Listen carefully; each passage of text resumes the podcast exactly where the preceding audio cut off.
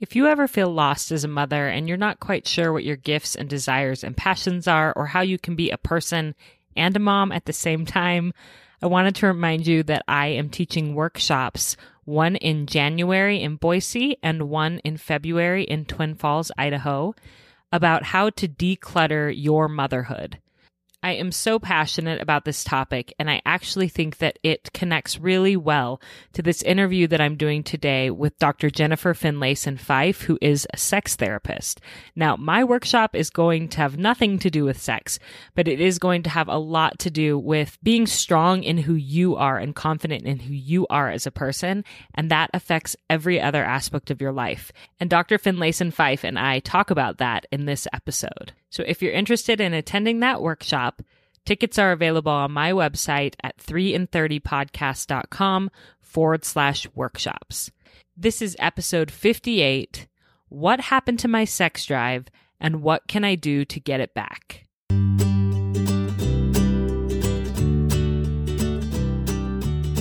Welcome to 3 in 30, a podcast for moms who want to create more meaning in motherhood. Each 30 minute episode will feature three doable takeaways for you to try at home with your family this week. I'm your host, Rachel Nielson. Thank you so much for being here. This is a topic that sometimes comes up when groups of women are together. We joke about our husband's constant desire for sex, and we bemoan the fact that having little children has killed all flickers of desire in us. In fact, one of the listeners who heard that I was going to be addressing this topic on the podcast sent me this quote, and I will admit I laughed aloud when I read it. It said, You can thank your dad that you were born because chances are pretty good your mom was not in the mood. We laugh about these jokes, but all laughing and stereotypes aside, this is a really tender, sensitive topic for many women even those who may laugh about it as at a girls' night. There's more going on than what they're going to talk about openly with their friends. It gets to the heart of what we believe about ourselves, our bodies, our relationships, and even our worth. I know that many of you listening have probably felt frustrated thinking, where did my sex drive even go? I used to have it, but since becoming a mom, it feels non existent. Well, that is what we're going to be talking about today with a guest who I can honestly say is the true expert in this field. Dr. Jennifer Finlayson Fife is a licensed psychotherapist who specializes in relationship and sexuality counseling. She's also a mother of three and a phenomenal human being. I had the privilege of attending one of her in person workshops this past fall, and I was truly amazed by her. I already knew that she was a genius from listening to her on various other podcasts. But what I didn't know until I met her in person is how incredibly kind and real and generous she is. I'm so excited to have her on the podcast today. Her work is truly life changing. So, Dr. Finlayson Fife, it's such an honor to have you on 3 in 30. Thank you for having me, Rachel. I'm happy to be here. So I w- have wanted to interview you for over a year. Since I started my podcast, you were one of the first people I wrote down, but I knew that I wanted to attend one of your workshops first. And I'm so glad I waited because I feel like it just gave me so much more context for the conversation mm-hmm. that we're about to have. But I will say this after attending your workshop, I realize now how huge this topic is and we mm. only have 30 minutes. So, mm-hmm. so we are going to yeah. dive right in and, um, I, and I'm going to encourage everybody afterwards to look at your courses and because this is such a big involved topic. But let's just mm. start right with this question that women ask, which is what happened to my sex drive? Um, can you just start off by telling us about where these problems with sexual desire sort of come from? Mm-hmm. Well, I think the the most efficient way to say it is that it feels like a biological problem when you lose your sex drive. It feels like, you know, something's just gone away and I don't know why it's gone away and there must be something wrong with me biologically.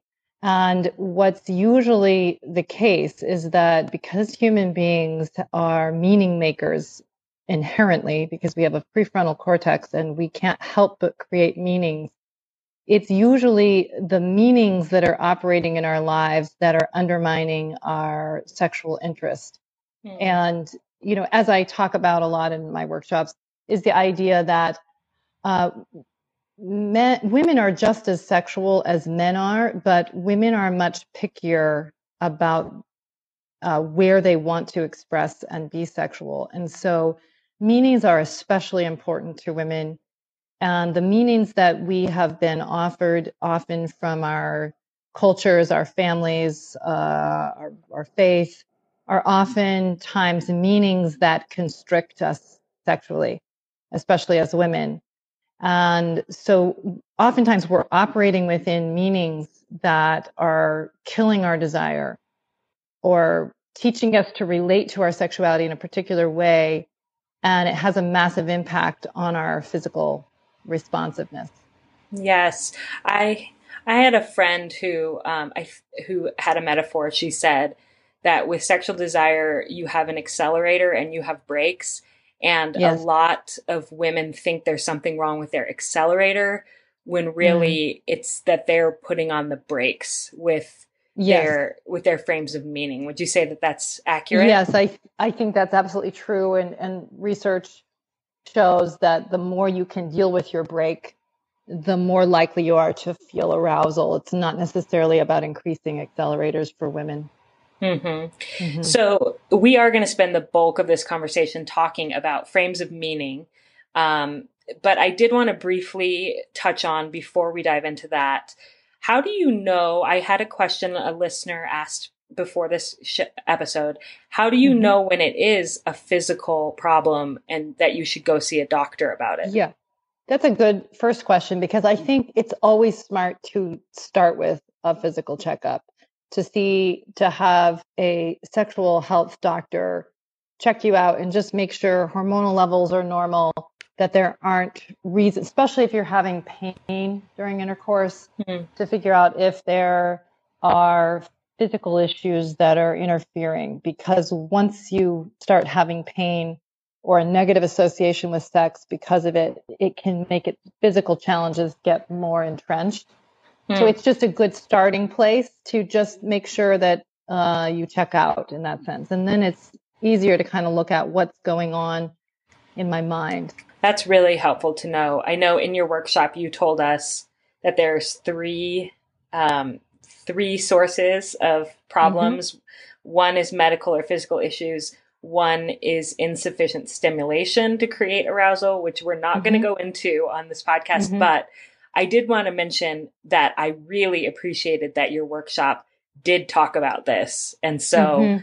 Um, if people are interested in learning more about that, then they can go to your Art of Desire course. And I love mm-hmm. you don't mince words. You just, you just explain anatomy and explain mm-hmm. how to deal with that.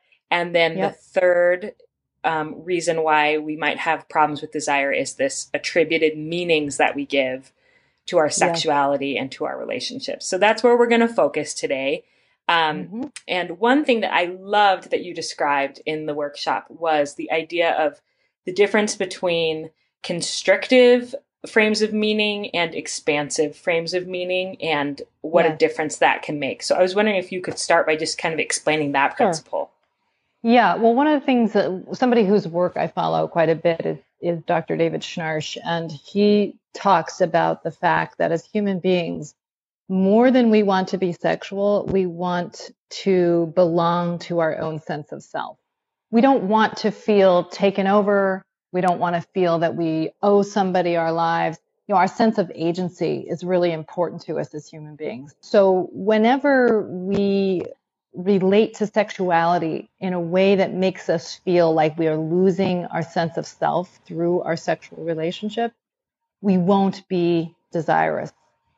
Mm. On the other hand, if the way we relate to our sexuality makes us feel like we belong more deeply to ourselves, uh, it makes us feel, you know, a sense of being uh, stronger or more able or more worthy or more valuable, then we will like sex. So, just as a brief example, when you're falling in love with somebody and you meet this person that just makes you feel attractive and desirable and gives you a sense of hope and possibility, your sexual desire is high. You know, because it you being with them makes you feel better, bigger, larger than your other self. Mm-hmm. And so you feel good. And so it, you want to be in connection with them because being in connection with them makes you feel um, a more expansive sense of self. But if you in your marriage create a meaning frame in which you owe him sex or you better do it or else he's going to look at pornography or something like that, well, then it starts to feel like being sexual takes away from your sense of self. You've got to prop up somebody else's sense of self through your sexuality. And now it's obligated through marriage. Well, that's going to make you not want it very, very quickly hmm. uh, because you start losing your sense of self through being sexual. Mm-hmm.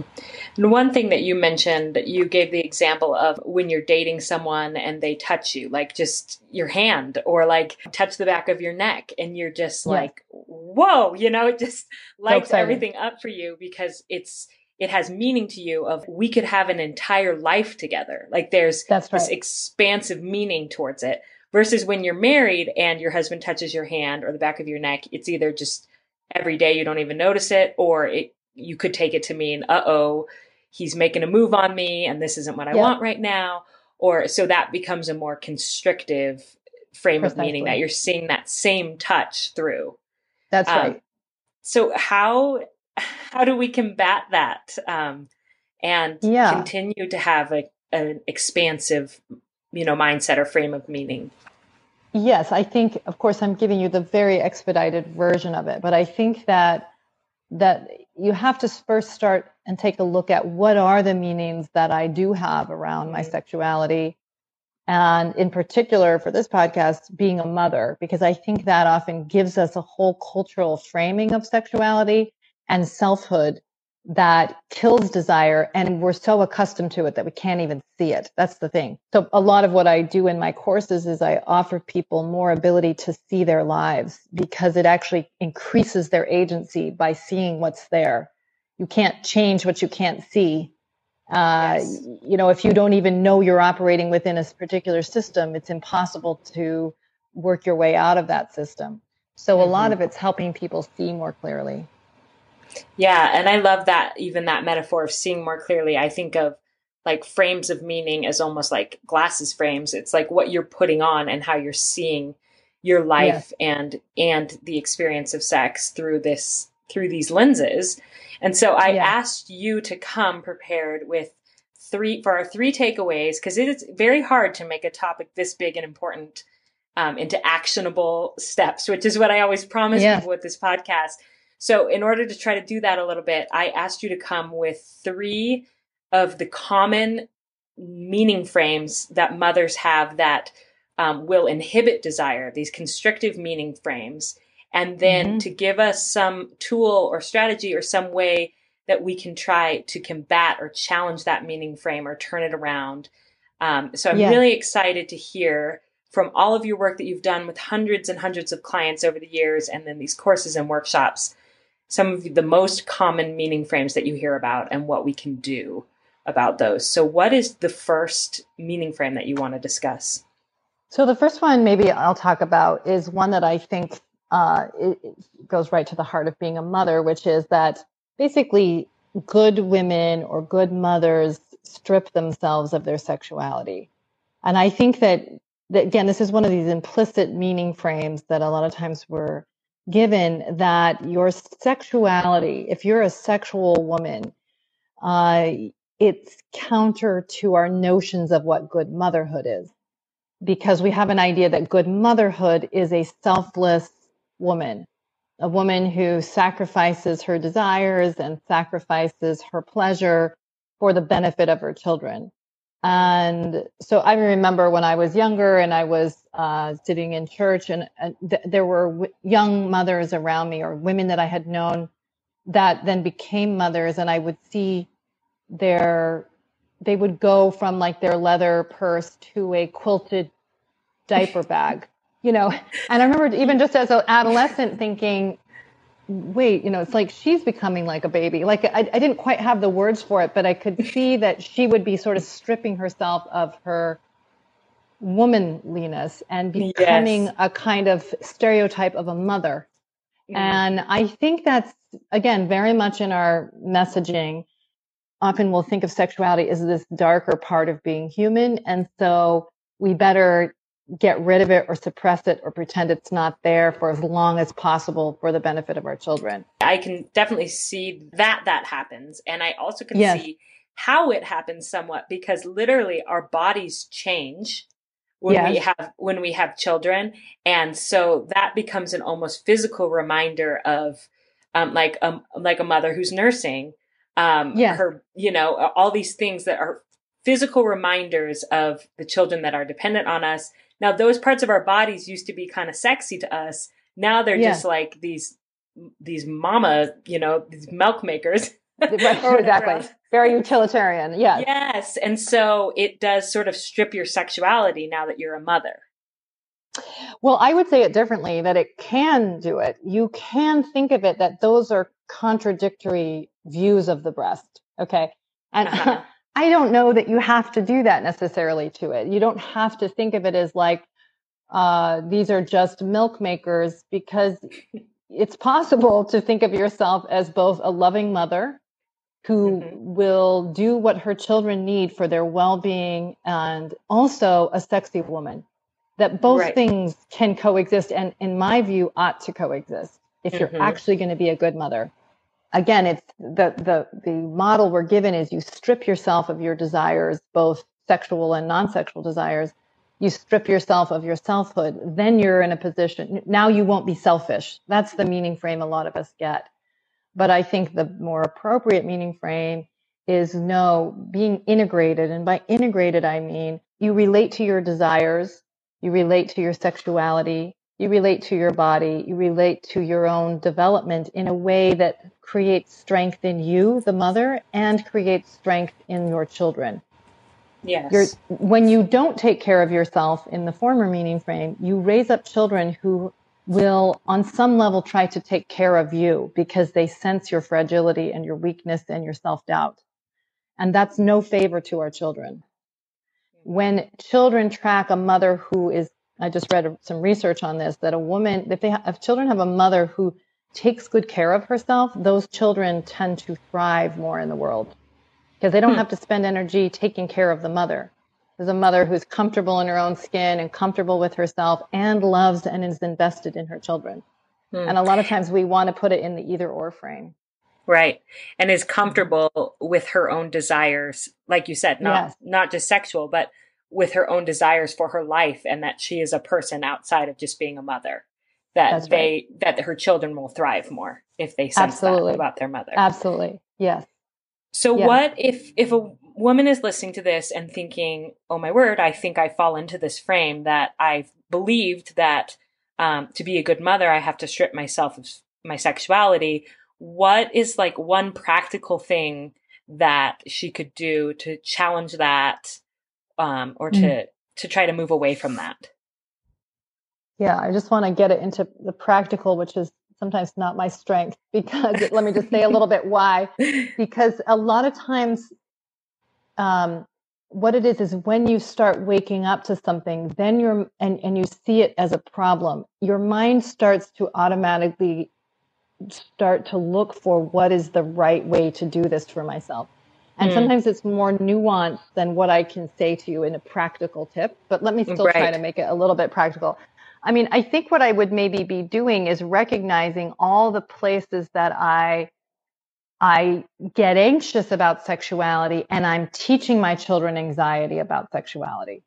Hmm. So when you start seeing what you're doing, I don't know how practical that is, but it, it, allows you to shift and say, can I be in relationship to my sexuality and my kids and not be so anxious? Can I try and center myself more and think about how to be in relationship to my sexuality in a way that creates strength in me and would help create more strength in my children? What right. would that look like for me? Yeah. And one thing that I really took away from your class was the importance of believing that um, a woman deserves just as much sexual pleasure as a man, that she is yes. just as capable of having sexual pleasure as a man. Um, I yes. think that for so many of us with these jokes, like I was saying at the beginning about, you know, men, men are so sexual and women are not, and we don't want it that's not true and we need to we need to own that it's okay. Not only is it okay to have sexual desire, but we should have sexual desire and start to explore that and be okay with it.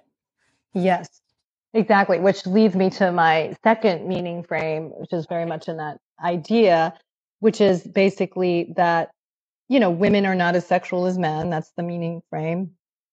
And um, women's sexuality is basically exists to take care of men's sexuality. Mm. Right. So a lot of people have grown up in the idea that men are the sexual ones. Right. They're the ones who are naturally sexual, have more sexuality than women do. And women's role on some level is to manage men's sexuality. And so if you're a good wife, you will basically take care of his sexual desires and feelings at the end of the day. You will make him this is his love language after all so you need to basically speak in his stupid language to get him to feel loved and so on and so it's very much not in the frame that you maybe felt it when you were dating which was about excitement and belonging to your own sense of self and your future and all the possibility that's in that you know that's mm-hmm. exciting sexuality now it's in the frame of it's a job it's not play it's work it's something I'm supposed to do if I'm a good wife. And so I can't tell you how many people have said to me, you know, I'm just touched out at the end of the day. I've had children hanging on me all day, and the last thing I want to do is be touched again by my husband.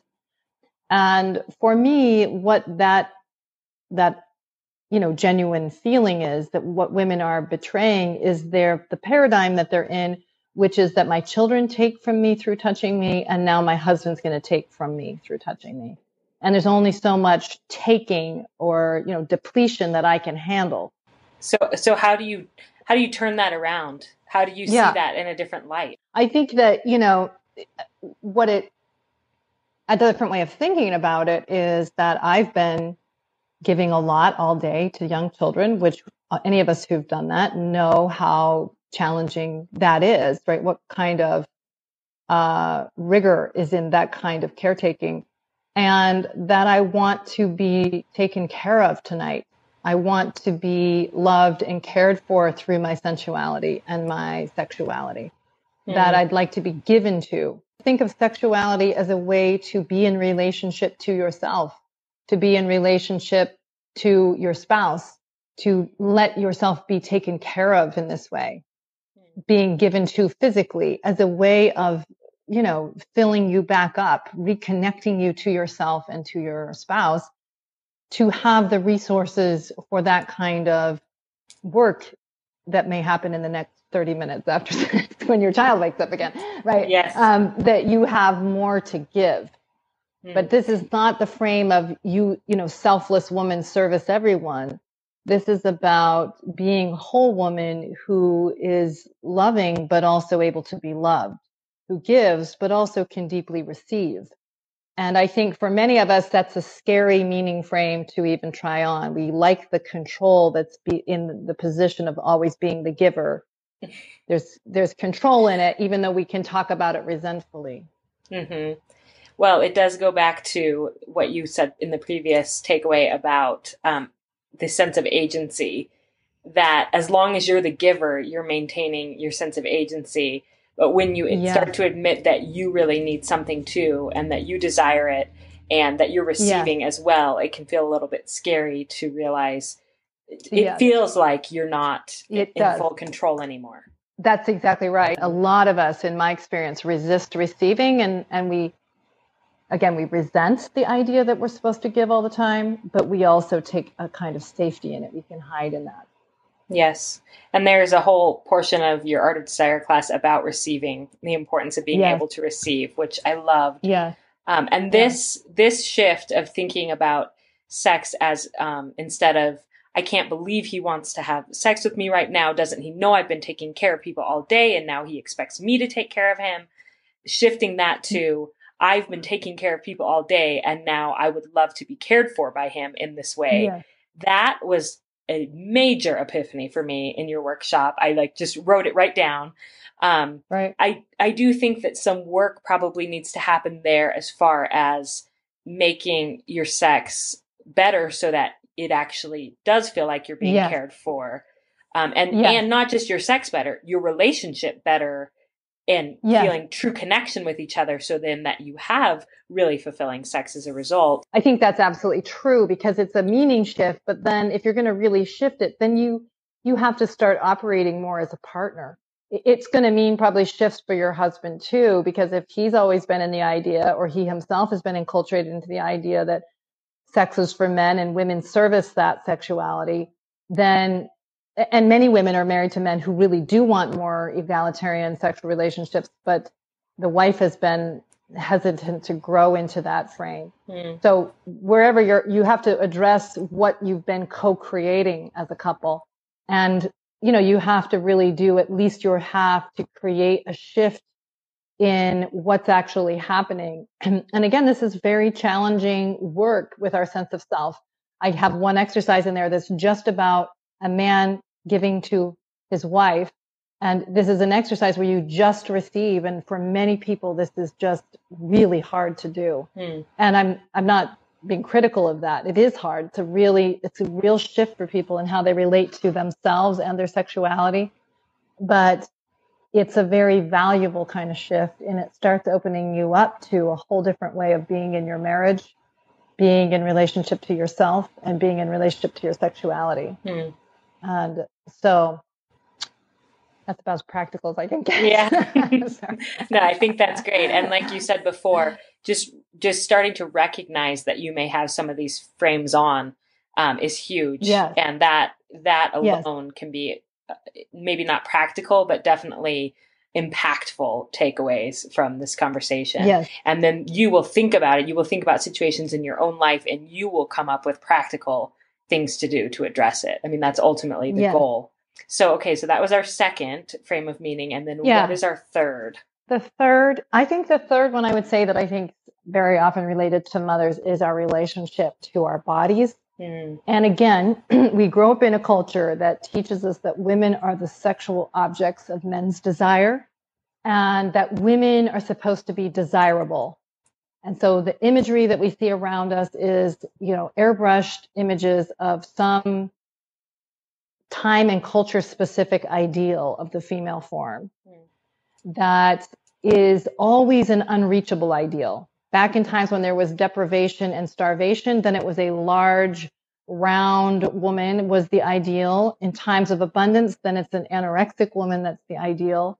And these are very pervasive ideals that we inherit, and yet they can sabotage our relationship to our peace of mind and our sense of self. Mm-hmm. And so this is a very damaging thing. And, and, um, and so what happens is when our bodies change or uh, our body doesn't meet the ideal, which is the case for 99.999% of us, um, that you can feel like you're not attractive, you're not desirable, you're not acceptable sexually. Hmm.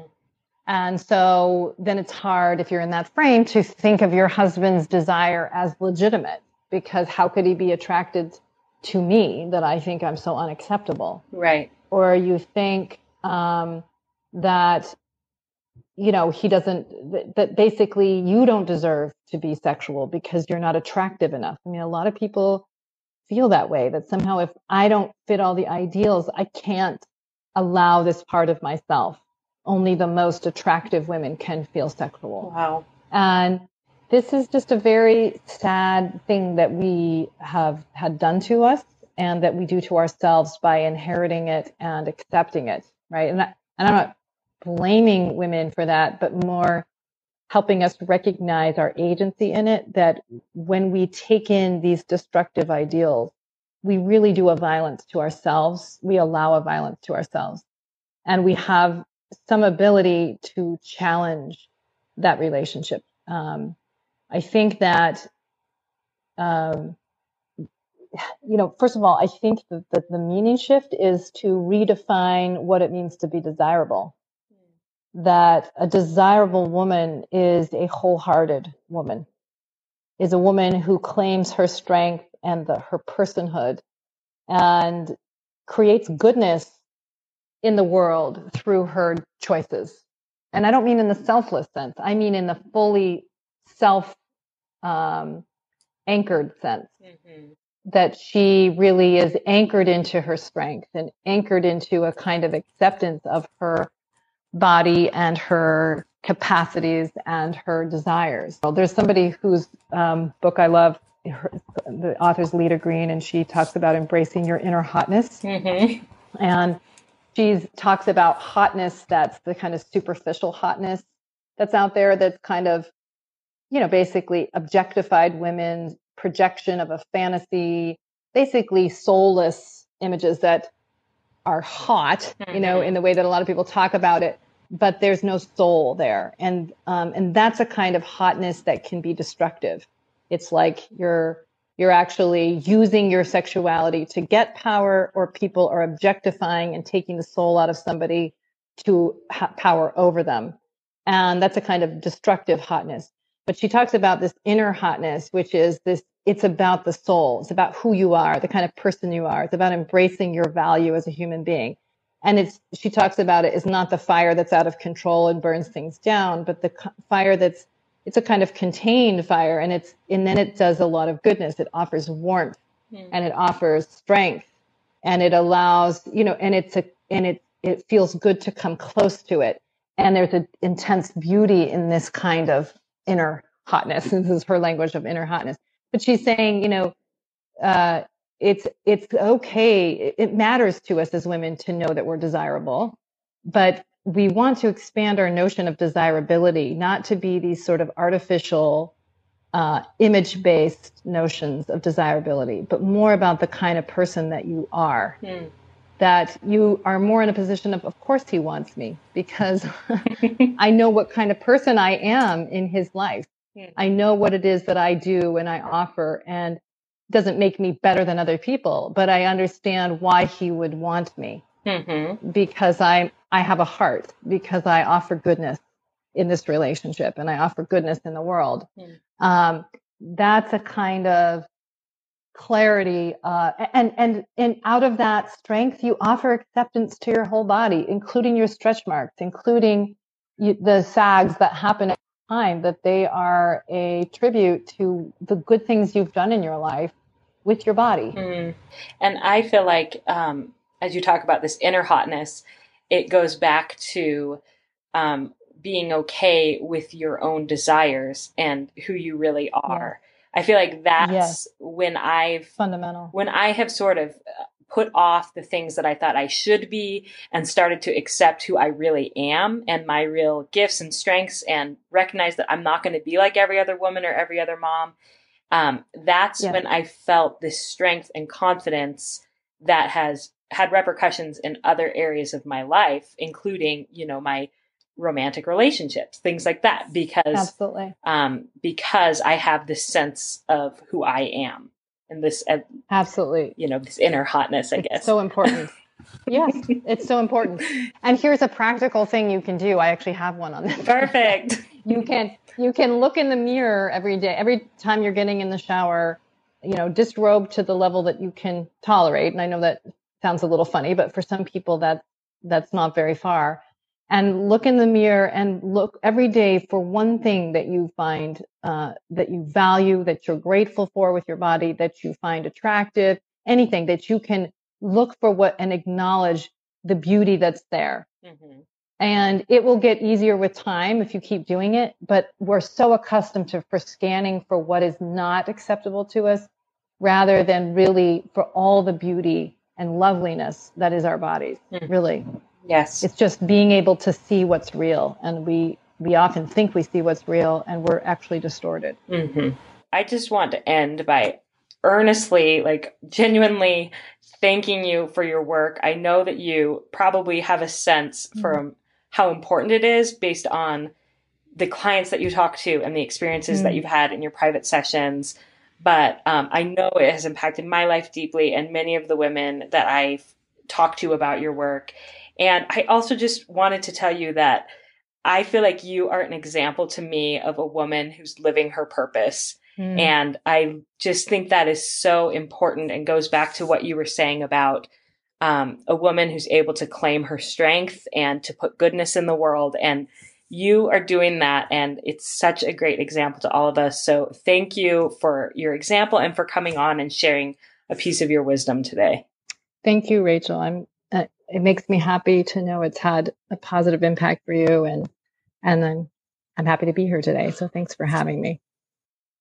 That was really just scratching the surface of Dr. Finlayson Fife's work. And if this has piqued your interest, I strongly encourage you to go to her website, which I will link in the show notes, Jennifer Finlayson Fife, and to invest in one of her courses. She has four courses, and they are a phenomenal value for families. Honestly, each course is less than one counseling session would cost. Um, she has Strengthening Your Relationship, Couples Sexuality, the Art of Desire, which is the class that I went to, and How to Talk to Your Kids About Sex. And I either have bought or plan to buy all of them, and this is not sponsored. I plan to buy it with my own money because it is that valuable. Right now, she is doing a 20% off Christmas sale, and the best part about her courses is that they come with free office hours once a month so you can ask her your specific questions that relate to your relationship. It really is an amazing value. As you can hear, I have a bad cold, which I didn't have a few days ago when I recorded with Jennifer, thankfully. But bear with me as I recap our three takeaways. So, Jennifer wanted us to remember that any frames of meaning that are constrictive, basically that make us feel smaller or bored or that we owe something to someone, those are going to inhibit our desire. Versus frames of meaning that are expansive, that make us feel more ourselves bigger, better, like we have agency to ourselves, those are going to increase desire. She talked about the three common frames of meaning that mothers have that can inhibit our desire. First, that a good mother strips herself of all of her desires, including her sexual desires, for the benefit of her children. Second, that a good woman is a caretaker of men's sexuality. And third, that women who are uncomfortable with their bodies and dislike their bodies have a much harder time finding fulfillment in sex.